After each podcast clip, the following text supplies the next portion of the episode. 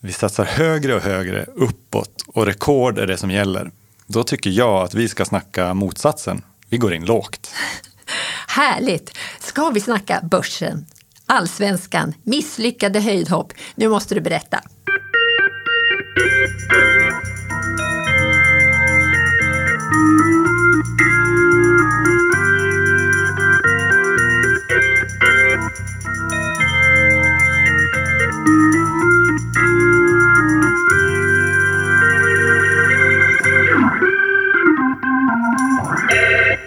Nej, men så här. I ett av de första avsnitten av den här podden så pratade ju du och Håkan om höga hus. Eh, aktuellt och bra ämne i stadsutvecklingen, absolut. Men sen dess har jag tyckt att de här låga husen förtjänar lite uppmärksamhet, de också. Mm. Villans revansch? Kanske det. Ah. Eh, det här är podden En kvart om Göteborg du lyssnar på. Jag heter Christian. Och jag heter Ylva. Men vän av ordning som jag då är. Eh, va? Ja, men idag händer det. ja, okej. Ska vi börja med definitionerna? Ja, men det är en bra idé. Vad menar vi när vi pratar om låga hus? Jag tänker att det ganska mycket handlar om omgivning. Ta det här höga Citygate som de just nu håller på att uppföra i Gårda. Det är högt, absolut. Men där bredvid ligger ju Kannonskrapan som tidigare var lite av ett landmärke. Alltså något som stack upp på platsen, en, en skrapa. Men som nu ser ut som ett rätt litet hus där bredvid sina nya grannar. Okej, det har blivit en lillskrapa som inte kommit till målbrottet än. Ja.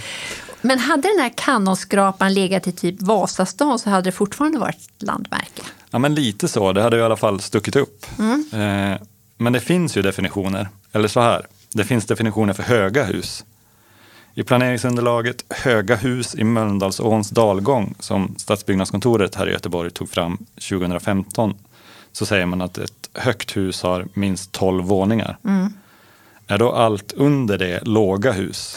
Eh, det känns inte riktigt rätt så att jag föreslår att vi helt ovetenskapligt för det här poddavsnittet sätter en gräns på två våningar. Är du med på den? Två! Ja. Nu satsar vi riktigt lågt. Alltså det är en våning över enplansviljor. Men okej, är du redo för en tillbakablick? Alltid. Kör. Jo, men så här är det ju. Innan vi människor började bygga högt så byggde vi faktiskt lågt. Ja. Det var ju vår naturliga boendeform under väldigt lång tid.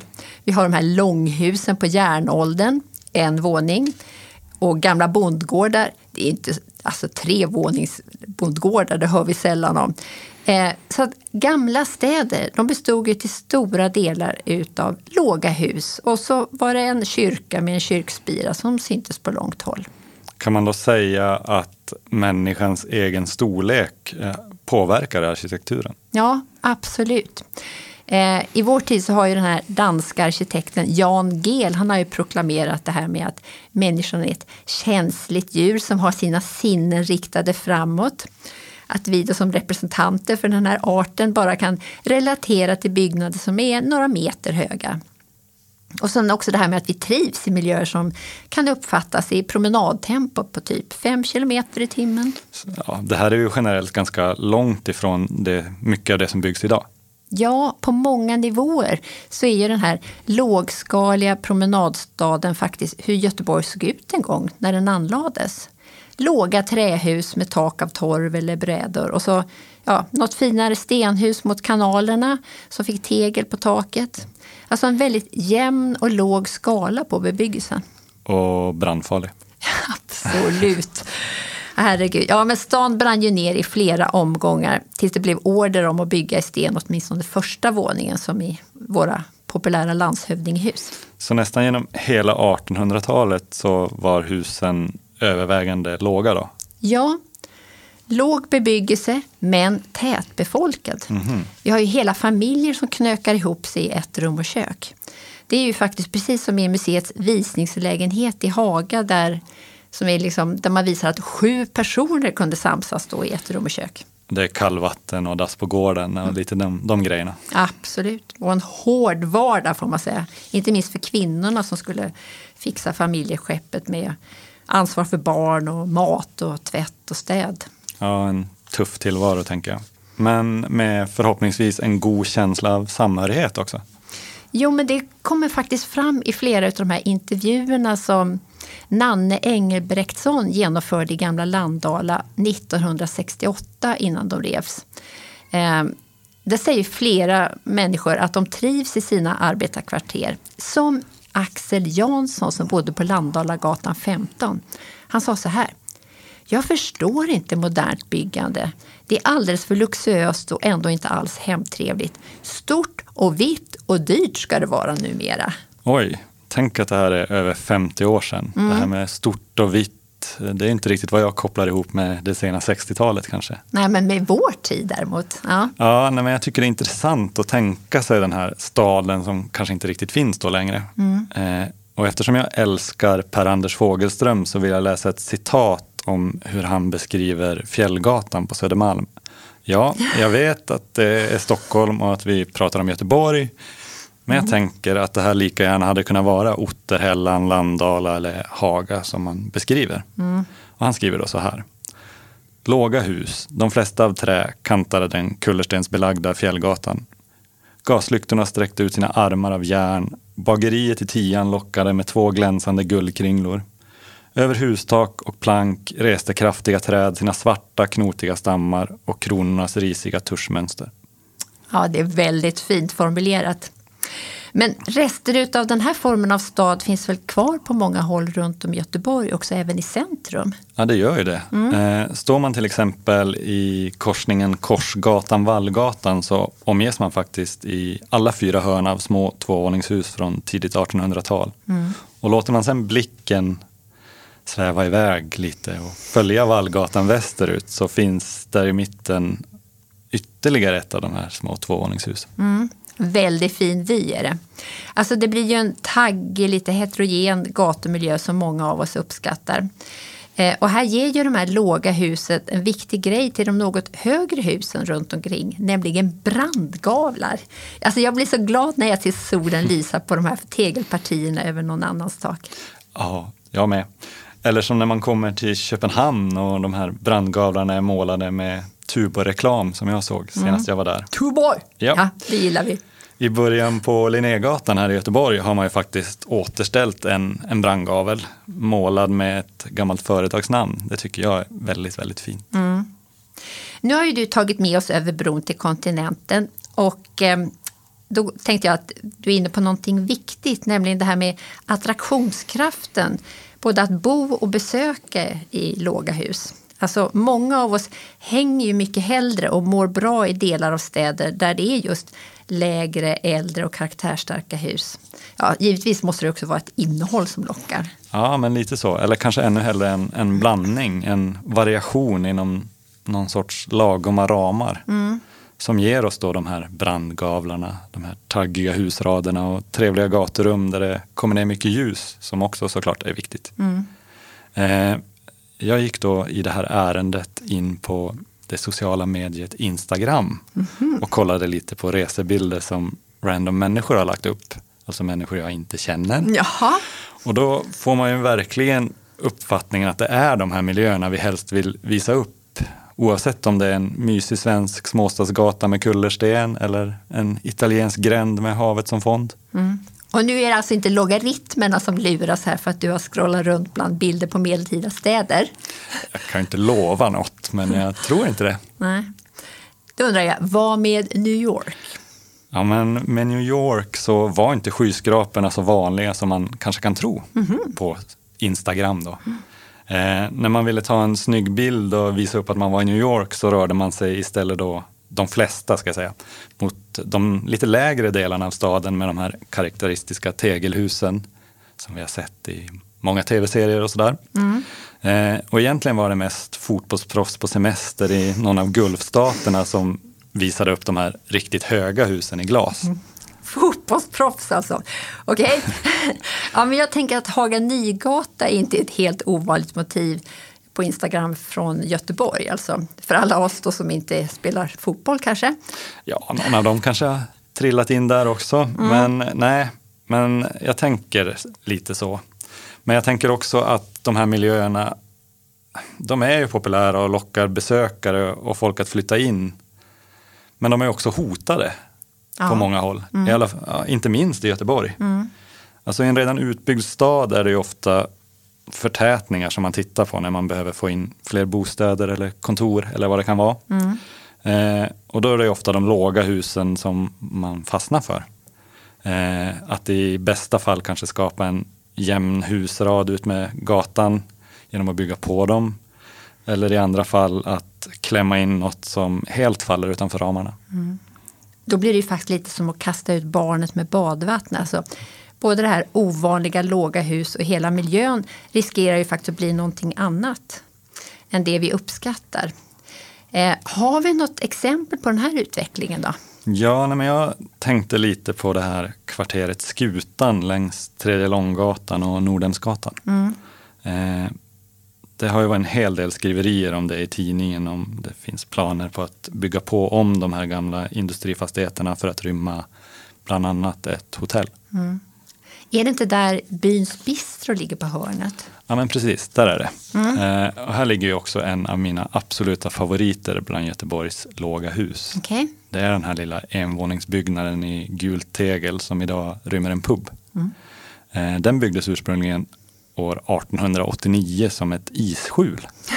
Eh, jag blir lite glad varje gång jag går förbi den och dess väldigt krokiga fasad. Mm. Isskjul är väldigt rolig info får jag säga.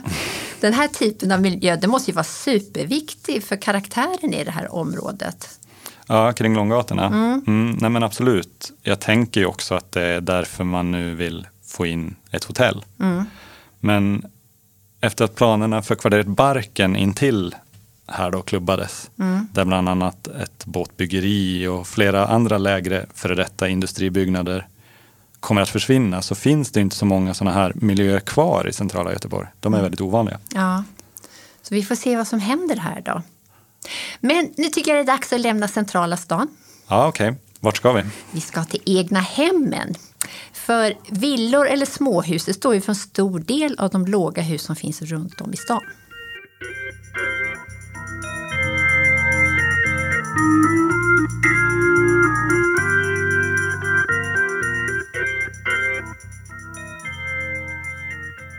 Nej men så är det verkligen. Jag hittar faktiskt bara siffror från 2018 som ju är några år sedan nu. Men då stod i alla fall småhus för 43 procent av Sveriges bostäder.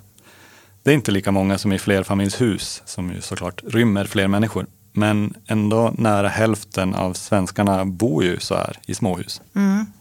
Så det här med egna hemsrörelsen. Vad var då det? Jo, men det här är en folkrörelse med mål att ge arbetarklassen egna boenden. Och det börjar ju på landsbygden och i mindre orter. Men i början på 1900-talet så sprids ju det här även till Göteborg. Ja, och andra städer. Mm. Eh, men här har vi ju många fina egnahemsområden från just den här tiden. Jag tänker både i Landala, Kungsladugård och i Kolltorp. Mm. Och tanken gick ju här ihop med idéer om trädgårdsstäder som en typ av motrörelse mot mörka, trånga och otrygga städer. Mm. Nu skulle alltså ljus in i stadsdelarna och också i hemmen. Och visst var det så att de här små husen, för de var ju faktiskt rätt så små, de skulle också motverka emigrationen till Amerika. Man lockade i alla fall med ett alternativ, ett eget bra hem här i Sverige. Mm. Som man ofta då fick bygga själv.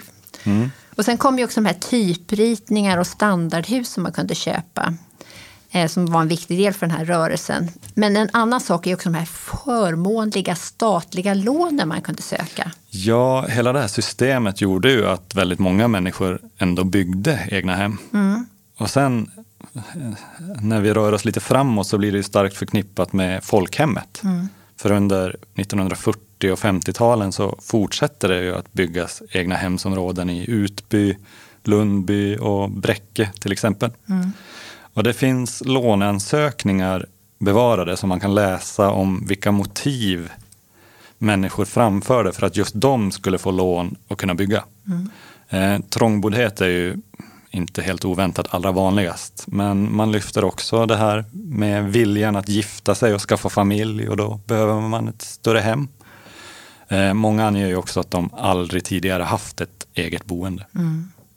Ja, mycket av det här låter ju som vår tid faktiskt. Men eh, det, det går också i linje med mycket av vad tidens, då, den tidens då styrande politiker ville skapa, eller hur? Ja, så är det.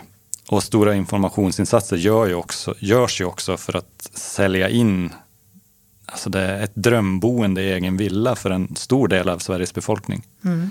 Det är väldigt mycket målande illustrationer med svensk idyll. Lite den här gamla dängan, litet bo jag sätta vill. Är ja, det den? Ja, men lite så. Ja. Men kanske gjorde det sitt till att det fortfarande är mångas ideal för hur man ska bo. Alltså ett eget hus med egen trädgård där det här ideala livet ska utspela sig. För sen kommer ju miljonprogrammet och fortsätter det här. Eh, man tänker stora höghus. Men samtidigt, hela 30 procent av det som byggs under den här tiden är ju faktiskt villor. Ja, men precis. Och så kan det vara. Mm. Jag tänker att den här utvecklingen har fortsatt även efter miljonprogrammet. Mm. Eh, eh, men nu är det ju inte längre staten som gör reklamen.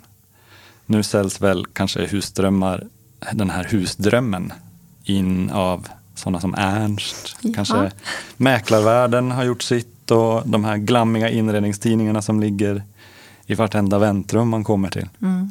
Eh, det har ju blivit ett, lite av en folkrörelse i sig. Mm som pandemin spädde på får man säga. Ja, absolut. Mm. Men egna hemmen då skulle ju ge arbetare chans för ett bättre boende. Det har ju idag i alla fall blivit en dröm för medelklassen som de också är beredda att betala dyrt för. På hundra år så har det skett en otrolig resa. Alltså ser man bara på trädgårdarna som då skulle bidra till självförsörjning i de här områden så idag är det i många fall liksom en sorts designad miljö med ja, du vet, såna här kortenstål och exotiskt gräs och lite trendiga perenner och sånt. Du tänker så, det är ja. inte längre så mycket potatisland? Nej, väldigt lite potatisland. Och så står det allt fler Teslor parkerade på uppfarten och tankar el. Ja, men många av de här områdena har ju verkligen bytt skepnad. Men jag tänker att det Alltså att deras popularitet idag visar ju på att de här husen var välplanerade, trivsamma och också bra byggda. Mm. Och många av dem ligger i väldigt bra stadsplaner. Alltså det är så välplanerat. Ja, där har ju till exempel en sån som Albert Liljenberg eh, lämnat ett gott arv efter sig här i Göteborg. Mm, instämmer. Men det byggs ju låga hus i Göteborg även idag, även om självbyggeri och statliga lån inte är så vanligt längre. Det stämmer ju. Mm. Eh, och det har ju Göteborg blivit eh, en politisk fråga som många partier driver. Eh, till exempel det här med att locka kvar barnfamiljer genom att bygga fler småhus. Mm. Eller det här med att man försöker bygga bort otrygghet i så kallat utsatta områden genom att erbjuda flera boendeformer. De här småhusen ska lösa mycket, verkar mm. det som. Mm. Och för att få plats, måste man också säga, med alla de här låga husen där man ska... Så när man inte ska bygga på höjden så måste man också bygga på mark som inte tidigare har varit bebyggd. Alltså någon skogsdunge kanske som ligger i ett område. Ja, bland annat. Mm. Eh, och jordbruksmark som man nu ser som lönsam att rulla ut villamattor på. Ofta en bit från stan då. Här sammanfaller ju drömmen om en egen villa med drömmen om att bo lite lantligt men också inom räckhåll för stadens utbud. Mm. Så vän av ordning frågar, vad händer med jordbruket? Behöver vi inte de här ytorna för att klara vår livsmedelsförsörjning i framtiden? Eh, och ökar inte den här typen då utav boende också vårt bilberoende för att ta oss till de här utbuden som ligger på allt längre avstånd? Ja, det är väldigt bra frågor. Jag vet inte, men jag tänker att det måste vara jätteviktiga frågor och avvägningar att ha med sig när man planerar och bygger den här typen av områden. Mm. Ja, för det går ju inte att göra ogjort kan man säga. Bor det väl folk där så är det ju för sent att säga nej, vi tänkte fel, kan ni flytta på er? Så är det ju. Vi får se lite vad som händer här i framtiden också. Mm. Eh, en annan grej som också har liksom, faktiskt blivit en trend under senare år, det är ju faktiskt tiny houses. Ja, det är ju sant. Men Ylva, kan du inte berätta lite vad det är för något? Ja, men det är alltså ett väldigt litet, litet hus, ofta på hjul, som har blivit ett alternativ för många som inte vill bo så stort eller som inte har råd att lägga pengarna som krävs för att köpa och bygga en vanlig villa. Ja, vi får ju komma ihåg att eh, markpriserna är ju dyra i Göteborg och på andra platser. Idag. Ja, mark kostar. Mm. Och bygger man på hjul så kan man ju alltid flytta sitt hem. Alltså behöver du byta jobb eller du behöver eh, vad heter det, plugga någon annanstans så kan du bara rulla iväg ditt hus. Så det är praktisk lösning på många av vår tids boendeproblem. Ja, det är bra beskrivet. Eh, ett tag var jag faktiskt lite sugen på att bygga ett sånt här. Men eh, det, det blev inte riktigt. än. Nej. Det kunde du väl ha gjort? Alltså, på internet och sociala medier så finns det ju många forum där människor delar med sig av såna här tips och erfarenhet av hur man kan bo och bygga ett tiny house. Kolla in egna hemsfabriken på Tjörn bara. Ja, det är ett bra tips. Eh, Det är ju spännande och såklart en utmaning att hitta en planlösning som funkar på en så liten yta. Jag tänker att det har lite gemensamt med egna hemmen här. Eh, Och jag hoppas få se mer av det här, även om jag då inte gjorde slag i saken. Okej, där tror jag faktiskt vi får sätta punkt. Ja, där satt den. Nu har vi gjort våran motsatsinsats för de här låga husen. Känns skönt. Ja, jag instämmer. Och ni som har möjlighet, gör en utflykt till Nordhemsgatan och kolla in det här isskjulet medan det finns kvar. Men hej så länge. Ja, hej då från mig också. Vi hörs nästa gång.